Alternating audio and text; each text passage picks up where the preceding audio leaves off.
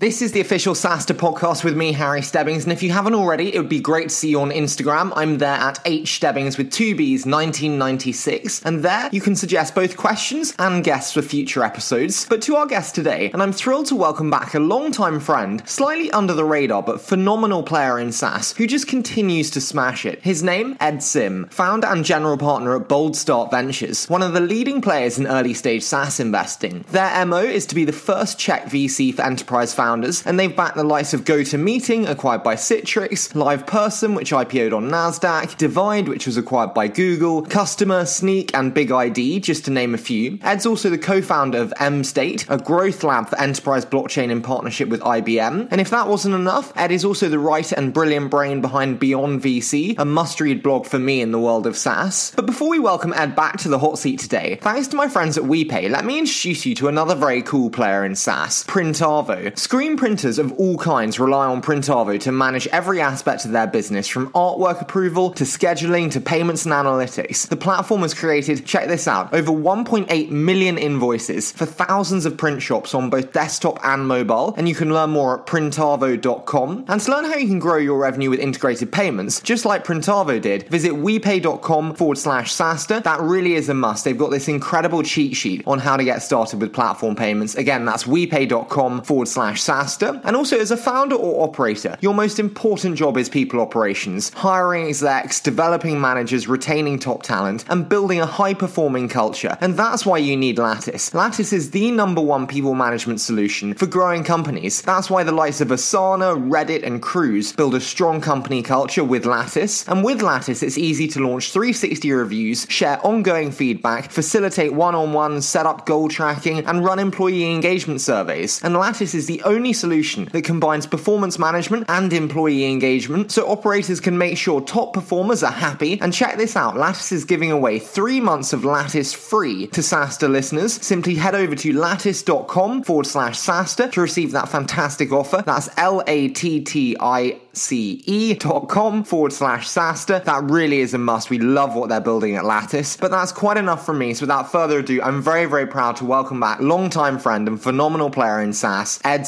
Sim, founder and general partner at Boldstart Ventures. Good. That's perfect. Okay, I think we're warmed up. Ed, I'm so excited to have you back on the show for a very special round two. So thank you so much for joining me today, Ed. Thank you so much, Harry. I feel like I'm in very special company. I looked at our date, and I think it was about three years ago when we did our first episode together. It was indeed three years ago, and you're dating me with that, which is quite a tricky thing to do. But I would love to start, Ed. As you said, three years ago we had round one. For those that didn't hear round one, how did you make your way into the wonderful world of SaaS? To be honest with you, I ended up being a venture capitalist because I heard about it in college. Believe it or not, one of my friend's brothers was a VC out of Boston back in the early 90s, and it talked about why VC was such a wonderful career move. And of course, me not knowing anything, tried to reach out to several VC firms, and no one really responded to me. So I ended up going to Wall Street and working at JP Morgan, helping build quantitative trading models. And during that time, I learned Visual Basic and automated my job, which was basically glorified data entry. And, you know, Mosaic browser came out at the time. I was going to go to business school and I saw an ad in the newspaper for a venture capital technology associate in New York in 1996. And believe it or not, I faxed my resume in, got a call back, and that was the beginning of my venture capital career 22 years ago. I absolutely love it. You faxed your resume in. uh, am, am, I dating myself here?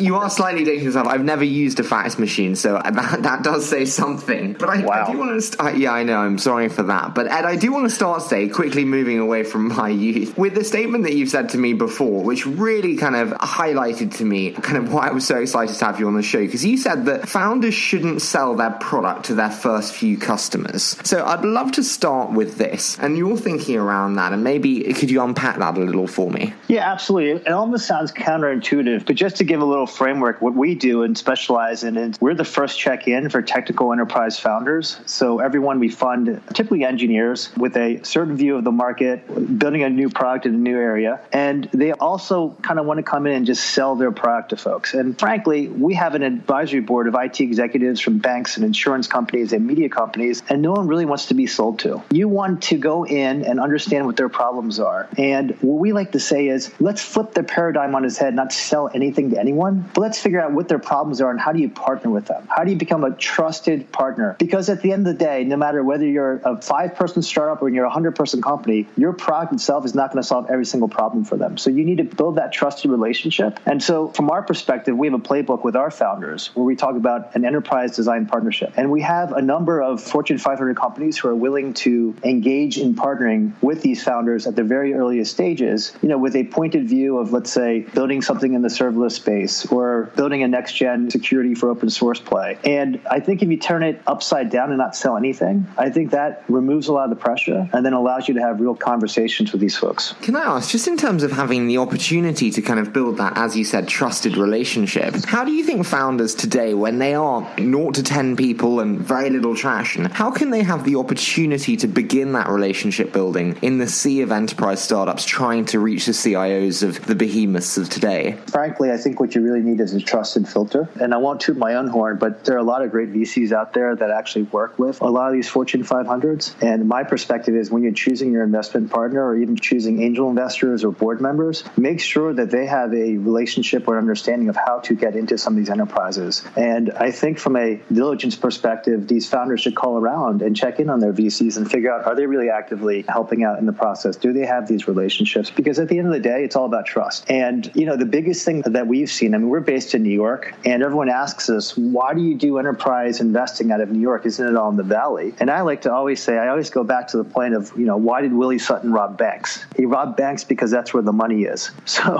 we have 55 Fortune 500 companies in New York, and every kind of company is a technology company. Jamie Dimon from Chase says, we're a technology company that happens to be a bank, right? So if you think about that paradigm and that lens, everyone is trying to hire tons and tons of great engineers. And the frank reality is that the best engineers are going out to start their own companies or work at startups. So these banks and insurance companies and large, you know, Fortune 500s, if they don't have a mechanism to filter and partner with the ecosystem, they're going to die. And, you know, we've seen it more and more over the last five years versus 20 years ago. Can I ask, post your check going in there, as you said, often at the very earliest of stages, how do you think about that talent shortage in terms of engineers? And how do you look to kind of navigate that challenge with the startups themselves? So, from our perspective, it's the talent gap more on the Fortune 500 side because if you're a really amazing engineer, you're going to actually want to start your own company or go to a startup, right? You want to be somewhere exciting, somewhere fast growing. I think second thing is is that our job. I mean, we're the first check in, so a lot of the times we invest, it's two, three years ahead of where the market really is, which can be scary but exciting at the same time. And so, if you're building something kind of on the leading edge but not bleeding edge, then I think it's easier to recruit engineers. Whether it's making bets in serverless, where we have four serverless related companies we started investing in three years ago, or intelligent automation. You know, you hear about RPA, that's all the rage now, but we started investing in that three years ago as well. Or even GDPR, right? Kind of managing that data. We invested in Big ID, seeded it three years ago, and now it's off to the races, right place, right time. But the reality of it is, we had to be there three years before. So we've kind of instantly taken the lead here into the world of enterprise. But often the question for founders is whether to start in SMB and go to enterprise, or start at enterprise and go to SMB. Most often it's the first. How do you think about this decision from the founder's mindset? And what advice would you maybe give to someone contemplating it, Ed? I would give a different perspective. Think about the problem you are solving, who you're solving it for, and what are the replacements that you're building for. I'll give you a great example. So one of our you know, enterprise application companies is called Kustomer with a K. And the founder, Brad Birnbaum and Jeremy Suriel, had previously started a company called Assistly, which was going after the SMB space for customer service. They sold it to Salesforce and it became Desk.com. They had an idea to go after Zendesk. And I know you've had some of the investors from Zendesk uh, in the past. um, but they had an idea to go after Zendesk. And, and what, what they saw in the customer support space was that every mechanism from which an individual customer could connect you with was siloed, right? Whether you sent an email or sent a, a chat or a message, it was all kind of siloed together. And there wasn't one universal interface for one customer. And what they did was said, okay, you know what? Let's start with the problem, which is if Harry, you're the customer, I want to know everything about you right there, which means we have, an, have to have an integrated data platform around that. And so, you know, these guys thought they were going to sell to SMBs, but the reality of it is, is that problem that they're solving had having integrated data silo with tons of data, building automations around was not an SMB problem. That was a medium to large enterprise problem. And so, you know, you got to start with the product. So in their minds, they wanted to go after SMB and kind of do self-service, but the reality of of it was was that the SMBs didn't really care about kind of that one place for all the information. It was a larger play. So, you know, that goes back to your question of SMB or enterprise. It has to start with the product and the problem. And that product has to match the problem. And you need to figure out what type of company that is. And then you can figure out what the model is after that. You know, how do I build self-service if it's SMB or how do I build kind of a pre-sales function if it's, you know, large enterprise? I absolutely love that kind of product leading the decision making there. I am interested though, say that we went for the enterprise and the most common problem that founders come to me with is enterprise sales cycles. They say, Harry, I'm at the very earliest stages. I have short runway. The sales cycles are long. How do I do this sales rep wise when there's such long ROIs? Should they also chase SMBs in the meantime to make up with smaller revenue wins? What's your thoughts and experiences towards nailing the first enterprise customers in the first year or so without that kind of terribly long ROI and kind of sales cycle? Well, my first advice would be that when you actually start your business and you're raising capital, make sure that there's at least 18 to 24 months of runway. And once again, I'm putting the lens on it of two technical founders coming into my office with pre product. I would imagine that six months it would take them to get to an alpha stage. And you start having conversations with enterprises, you know, around that time when you kind of show some type of user interface to get them excited. And then there'll be another six months of conversation. So that's 12 months. And then as you deploy in there 12 months from kind of funding, you've got another three, four months to go through pilot, maybe have a few under pilot, maybe be able to convert one to, to kind of a, a full paying customer. So I think you have to start with the milestones and then work backwards. I think that's the most important thing. And assume it's going to take a minimum of 18 months, if not 24 months. So when you do that seed round, if you're doing a pre seed round, then there's certain goals you may need where you need seed round, but try to think about 24 months in a package from the day you start to the day you get some of those customers. Would you advise against founders getting small revenue wins in the form of maybe SMB or smaller customers while they're also chasing the whale enterprise customers? Yeah, so once again, for me, it's kind of a different kind of business case. So I'll give you an example. So a company that's in London and Israel is in your backyard called Snyk, S N Y K. And I think it goes back to the product and who you're targeting, right? So Snyk is a different story altogether. It actually has a system where you can actually scan all of your open source Git repositories for security vulnerabilities. And then we offer the updates for free right there. Well, guess what? Ideally, you know, you want to get in the enterprise eventually, but that's a bottom up developer led play because it's led by the product. The product dictates that developers need to use this. And then 10 developers start using it, and you start moving up the stack. And I have to tell you that they're doing about 350,000, 400,000 downloads a month now, three years later. But in the very beginning, it started out slow. You would get a single developer on, they'd expand to a team, but we weren't going after the enterprise because the product didn't dictate on the enterprise. Eventually, we got pulled into the enterprise as the larger pharma companies started using it. And so, once again, I go back to not the sales model doesn't dictate who you go after, it's your product and what problem you're solving and who you're solving it for should dictate how you go after whether it's SMBs or large enterprises. Because I, I, we couldn't have actually gone after large enterprises in the very beginning with that product just because it, it wasn't ready for it. You mentioned the word pilot there. It's often a common point of contention that I see with founders, and it's to what extent should they offer free pilots versus paid pilots? How long should the pilots be? What can they do to make sure there's kind of conversion at the end? How do you think about this and kind of ensuring efficiency with the pilot model? That is the question. And I wish there was a formula to say like if A, then B, then C, right? And, and but there really isn't. I've not been doing this a long time. And the question that you're asking is, do I do a free OC or do I do a POC? right? And then some people may say, always get skin in the game, charge, you know, 25K at least or 50K at least because it's a million dollar deal. And others will say, you know, don't do anything. I mean, from my perspective, I think you've got to navigate and kind of understand the goal of any kind of relationship is to figure out how quickly you can get them to paying. And from our perspective, if you look in the playbook that we have, we go back to the idea that a founder's first three or four customers are probably either going to come from their relationships because when they started the business, they had a pointed view of the world and they probably already have some relationships from a product they sold prior, right? So it's going to come from their relationships. It's going to come from their investor relationships or their advisor relationships. So the first three or four are relationship driven. So that's even if you land those, that's not product market fit. So what do you want to accomplish from that? Paying is nice, but the most important thing I think that the smart investors will look at downstream in the A and B round is are they referenceable customers? And is this a daily part of their life? Is this a painkiller? Does it solve a massive problem? Are they using it every single day or multiple times a day, or is it kind of a vitamin and they check in every two weeks and it's just a, it's just kind of um, a friend doing a friend a favor. So I think you really need to dig in a layer deeper. It's not about how much you're getting paid. It's is this solving a massive, massive pain point for them and a problem? Do they freaking love it? Is it a daily part of their life? And then from there, you can build upon and start thinking about do I charge them? How much do I charge them? That kind of process. It's so good you said there about referenceable customers. The one that I often get asked is Harry, is it about quality or quantity of logos in the early days?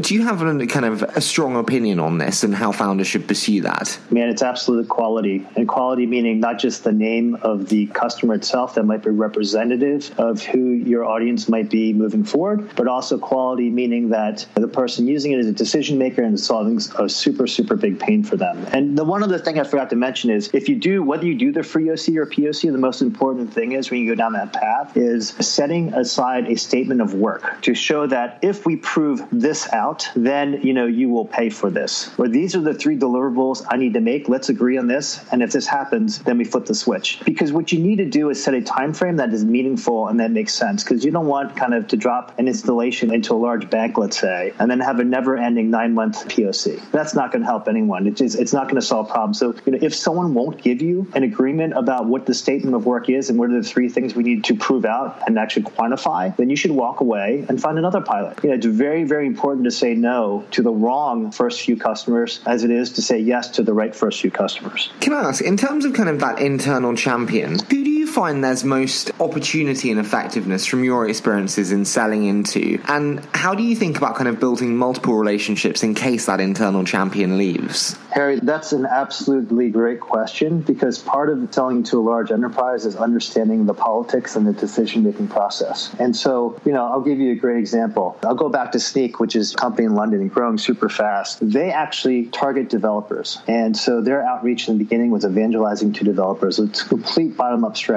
The goal two or three years down the line was to get to the enterprise. And then some people say, hey, developers don't have budgets, they don't have this, they don't have that. So the reality of it is, is that we had to actually appeal to the developers, but ultimately we knew that the person buying it was going to be the security person. It was going to be the security person and the VP of IT, so two of them. So as we started going after the developers, evangelizing at all the conferences, then you go top down and kind of market to some of these security folks, and then boom, when you go into a large enterprise and get brought in, it's both of them involved. And in this case, we wanted the security budget because you know that's a very big budget. There were other folks that weren't solving the problem as well as we were, and they could move faster, and it was a bigger budget from our perspective. So I think you need to understand and kind of map and start thinking that through in the very beginning as you start your marketing and start your outreach. I absolutely love that kind of bottoms up until there's enough critical mass and then you go top down. Can I ask, what do you think is that inflection point for the willingness for top down to really work with enough traction? The willingness for top down. So you, you mean in the bottom up to top down model? yeah. So like, like, like, how much do you need bottoms up to convince the CIOs, the internal buyers to purchase your product? Is it 30% traction within the organization? Is it 50% traction? Is it these three internal functions? What do they need to see within the internal workings to get comfortable buying it? I would say that there's no hard and fast rule for that, to be honest with you. And typically, I'm thinking about some of our first few enterprise customers at Snyk, for example. It, it was maybe three people using it, but they're running it on top of all their, their Git repos. And we just made it so easy for folks to use that they loved it and then reached back out to us and said, hey, can we just work on an enterprise license and have this for our 800 developers and thousands of repos? So I don't think there's an actual answer because I think in every industry it's different because this was a kind of a novel solution, you know, leveraging GitHub and Bitbucket and other solutions. I think in areas that are more competitive, you, like a, let's say messaging like Slack, and that's a different kind of sale. You're going to need a lot more penetration and to, to kind of do it. Or maybe even like an Elasticsearch, right? An Elasticsearch, I know some of the folks over there, before they sold their first bank, they had eight different departments using Elasticsearch in various different ways. And then the head of sales had to go in there and navigate and try to organize all eight of those departments together just to do one enterprise wide license. And that, that took, I think, a very long process. Can I ask, in terms of getting those customers in the early days, we spoke about pilots earlier as one mechanism. Another mechanism that is often used is discounting. How do you think about discounting? I had a guest on the the show the other day that said discounting today's table stakes. Would you agree with him? And what have your experiences been in kind of startups really employing the discounting strategy effectively or not effectively? Now, would you say this is for the first few customers or just in perpetuity, I guess, is the question? Let's start with the first few and then move to in perpetuity. So I never start with, I mean, I think discounting is the last thing, period, because I think what you need to do when you're selling your first few customers is I like to say you market the vision, you sell the product. And so you need to get that enterprise person to know that you and what you're building and your team is going to build something for the long term three years from now. This is a roadmap that we've laid out. Today, we happen to have this product, but this is where we're going to move forward. And by the way, we would love your input into the direction of which we're going. We're not going to customize anything for you, but if it's for a market and you happen to want it, we will work with you on it. So I think you need to sell that vision, show that you're the right people for it. And once they kind of buy into that, what you really want to get from them is engineering resource, you know, make sure that they'll invest the time. Because what most people don't understand is that it's not about asking the 25 to 50K. If there's like data integration challenges or whatnot, and if they give you two resources to actually move data to your platform, et cetera, et cetera, that's an investment. And so you want to make sure that they're going to invest some of their time into this. And the third part that I would say is at the end of the day, when it comes down to the money situation, I'm less concerned about the money situation the first few customers. You know, as I said, it's all about getting the referenceable customers in the first place. So discounting is usually the, the last part of it. And if we do do a discount, it's kind of like, okay, in year one, we'll give you 30% discount or a 40% discount, and then we'll kind of reassess it after year one. So it's not fatal regardless of how you do it. The expectation is always that because they're a partner of yours, both of you are, are willing to make an investment. Investment on their side from time, resources, maybe some capital. Investment from your side is maybe giving a discount, but that will get reset, you know, if you deliver on everything you need to do. In terms of like the discounting themselves, often one sees discounting with like multi-year contracts. How do you think about the importance of like prepaid multi-year contracts? And if they're not prepaid, is it not just shifting that customer success function to finance? Yeah, I think the multi-year contract is definitely something we're seeing across the board in our portfolio, whether it's you know two-year kind of contracts or three-year contracts, and then a lot of the folks will offer discount, let's say a ten percent if you prepay all of it uh, annually, or even more if you prepay three years. So as you know, Harry, cash is king for startups. To the extent that you can actually use your customers to finance some of that earlier, I think is an absolutely uh, massive opportunity, and I think you'd be nuts not to even offer some of those discounting in the future for cash flow upfront. Also, another kind of smaller but very important element that I wanted to discuss was in terms of tipping over those first enterprise customers. How important is the investor base that you've assembled in terms of providing that validation? I think it's absolutely massive, and most importantly, once again, is you know it's not just us, but there are other VC firms too. But we have a very active kind of IT executive advisory board. We've got a very active IT network that we work very closely with, and even during the diligence process, we will engage with these folks to figure out, hey, if, if this is something that's quite interesting, you know, can you give some feedback during the diligence process? And sometimes these folks will become pilot customers during the diligence process very early on, knowing how early these customers are. So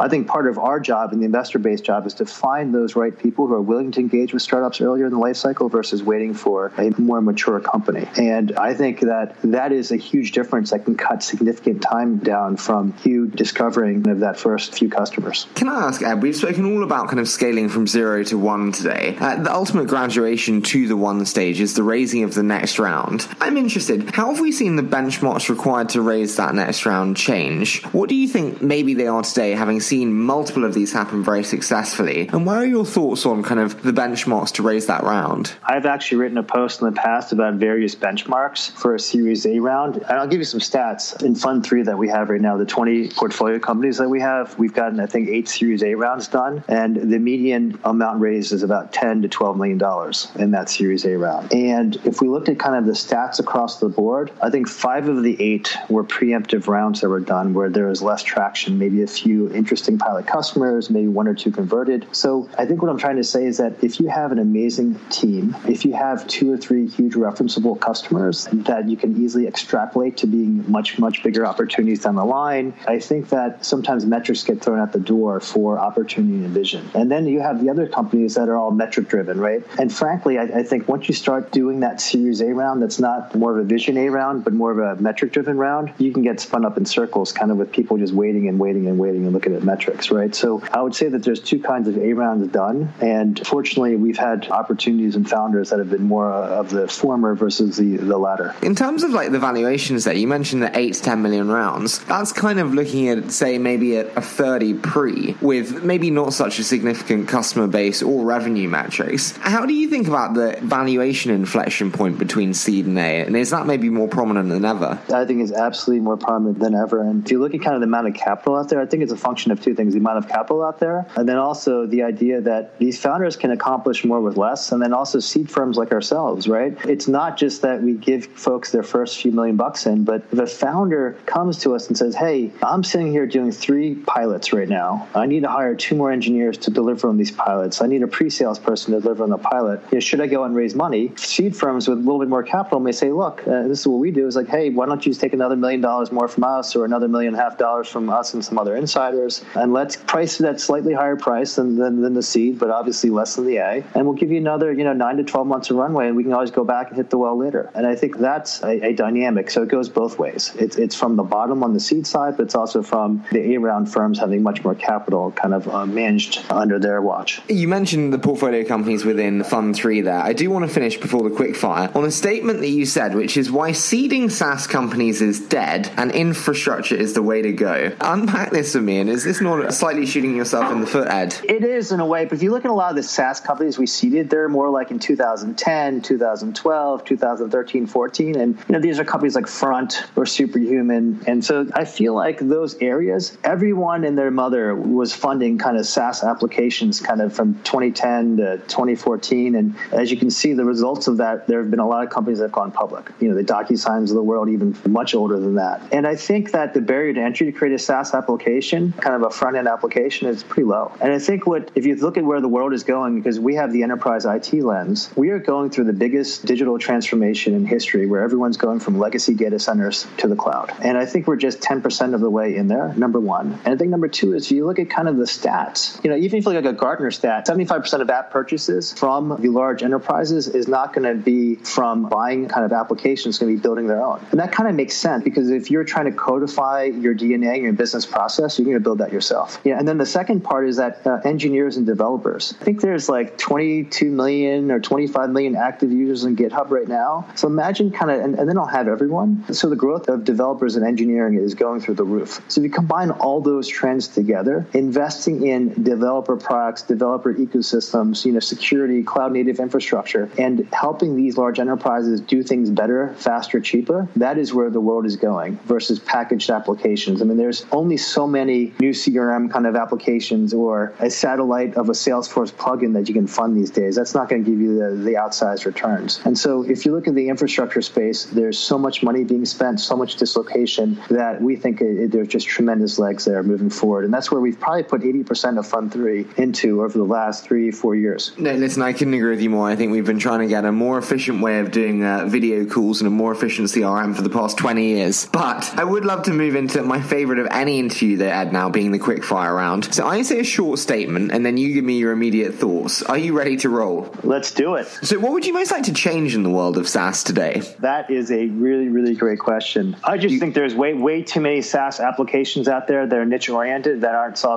problems. And I think that we need to, you know, have people think bigger. When I say success in SaaS, who's the first person that comes to mind and why? Marc Benioff, because he invented kind of the whole SaaS framework with the, you know, no on-prem, uh, no enterprise software, and, and they're crushing it right now. What do you know now that you maybe wish you'd known at the beginning of your time in VC? I always like to say, you know, Harry, that I'm always learning, right? And so, you know, when I first started in VC, they always said it's about the people. And I'll even say today, it's always about the people. And that always changes. You know, you've got to really be perceptive and understanding. So uh, I would just say that that's something that, that I'm always working on. Do you agree with the commonly held notion that founders should sell up to a million in ARR? I don't think there's a steady benchmark, to be honest with you, of selling up to a million or, or, or not, or 500K. But I do think that founders should be the ones responsible for the first three to five deals that they close so they can share that learnings with you know, the people they hire. Final question, Ed. What does product market fit look like to you? Brad Feld says it's 500K ARR. Jason Lemkin says it's 10 unaffiliated customers. What's product market fit to you? From my perspective, product market fit is when you get your first three to four cold customers that no one uh, has a relationship with from kind of outbound marketing. That to me is the ultimate test. And you can't get those usually unless you have some referenceable customers from before, which are probably some friendly relationships. So it's, a combination of that and kind of uh, part of the playbook, I guess. Ed, you know I always love chatting. I'm so excited for the future ahead with Boldstart. And I can't thank you enough for joining me today. Thank you, Harry. This is quite enjoyable. And uh, congratulations, by the way, on your own fund. You've just been absolutely amazing watching you over the last three years, just learning and building your fund. I think that's super, super exciting. So I see great things ahead for you as well. Now, I'm sure you all know how much passion and love I have for doing this show, but it really is relationships like mine with Ed that make me so grateful to be able to do it. Ed is an absolutely phenomenal player in the world of SaaS, and I was so proud to feature him there. Such exciting times ahead for Boldstart. And if you'd like to see more from us behind the scenes, you can on Instagram at hstebbings1996 with two B's. Likewise, you can find Ed on Twitter at edsim. That really is a must, and his blog is beyondvc.com. But before we leave you today, thanks to my friends at WePay, let me introduce you to another another very cool player in SaaS, Printavo. Screen printers of all kinds rely on Printavo to manage every aspect of their business from artwork approval to scheduling to payments and analytics. The platform has created, check this out, over 1.8 million invoices for thousands of print shops on both desktop and mobile, and you can learn more at printavo.com. And to learn how you can grow your revenue with integrated payments, just like Printavo did, visit wepay.com forward slash SaaStr. That really is a must. They've got this incredible cheat sheet on how to get started with platforms platform payments. Again, that's wepay.com forward slash SaaStr. And also, as a founder or operator, your most important job is people operations, hiring execs, developing managers, retaining top talent, and building a high performing culture. And that's why you need Lattice. Lattice is the number one people management solution for growing companies. That's why the likes of Asana, Reddit, and Cruise build a strong company culture with Lattice. And with Lattice, it's easy to launch 360 reviews, share ongoing feedback, facilitate one on one, set up goal tracking, and run employee engagement surveys. And Lattice is the only solution that combines performance management and employee engagement so operators can make sure top performers are happy. And check this out Lattice is giving away three months of Lattice free to SaaStr listeners. Simply head over to lattice.com forward slash SaaStr to receive that fantastic offer. That's L A T T I C E dot com forward slash SaaStr. That really is a must. We love what they're building at Lattice. But that's it for today. And as always, we so appreciate all your support and cannot wait to bring you a wonderful episode next week.